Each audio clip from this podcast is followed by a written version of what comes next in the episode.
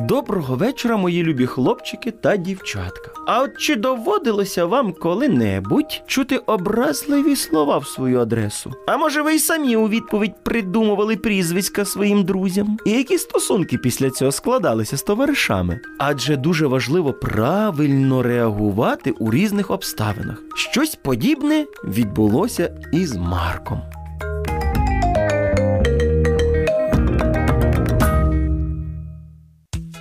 Марк був дуже гарний руденький хлопчисько. І волосся, і веснянки на обличчі все було руде. Коли він ходив у садочок, ніяких проблем не було, бо його там дуже всі любили. А коли він приходив, вихователька завжди казала.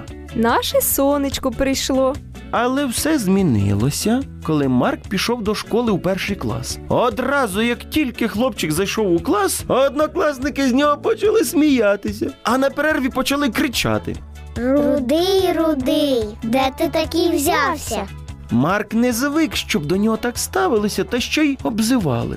Що ж робити? І він вирішив оборонятися і теж всіх обзивати. Оборонявся так, що ледь до бійки не дійшло. Але продзвенів дзвоник, до класу зайшов вчитель, всі заспокоїлись і почався урок. На перерві хлопці кудись там пішли, а Марк сумний залишився в класі. Він ніяк не міг второпати. Ну чому до нього так відносяться? Прийшовши додому, він відразу закрився у своїй кімнаті. А мама його відразу зрозуміла, що тут щось не так. Синку, як пройшов перший день у школі, тобі сподобалося? Не дуже. А чому? Мене сьогодні всі дражнили і сміялися з мене. Я не хочу більше ходити до школи. Я краще у садочок піду. Розумію тебе, це дуже неприємно, але з будь-якої ситуації є вихід.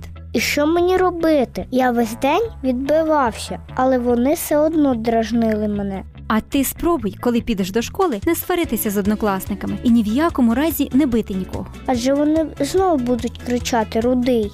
А ти погодься з ними. Хіба ж ти не рудий? Наступного дня, коли хлопці знову почали його дражнити, Марк спокійно запитав.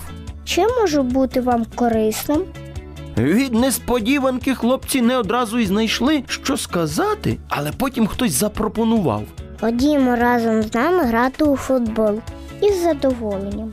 І вони дружньою юрбою пішли на шкільне подвір'я. Недаремно мудрий Соломон давним-давно писав: лагідна відповідь гнів відвертає, а сварка тільки розпалює гнів. Запам'ятайте ці слова, і нехай вони допоможуть вам у складних обставинах. А я прощаюся з вами, кажучи на добраніч. До нових зустрічей.